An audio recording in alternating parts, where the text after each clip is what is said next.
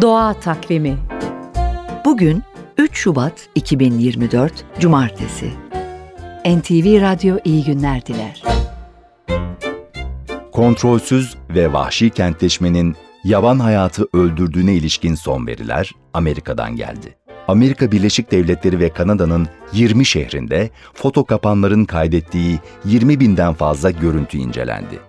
Sonuç çok sayıda canlı türü kentleşme sonucu aşırı sıcak havaya uyum sağlayamayarak ölüyor. Profesör Doktor Kaan Şekercioğlu'nun da aralarında olduğu araştırmacıların hazırladığı rapora göre birçok hayvanın davranışları değişti. Beslenme ve benzeri aktivitelerini daha serin ve insanlardan uzak olmak için geceye kaydırdılar.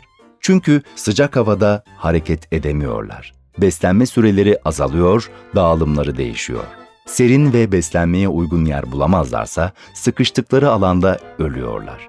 Önemli bir başka tehlike de Amerika Birleşik Devletleri'nde mesela kurt ve dağ aslanlarının yok olması sonucu otobur canlılar olan geyiklerin sayısının artması. Dolayısıyla soyu tehlike altındaki bitki türleri fazla tüketim nedeniyle yok olacak. Bir bitki veya hayvan türünün yok olması, o tür tarafından avlanan veya onunla rekabete giren başka bir türün sayısında artışa yol açıyor. Bu da salgın hastalık riski yaratıyor. Doğa Takvimi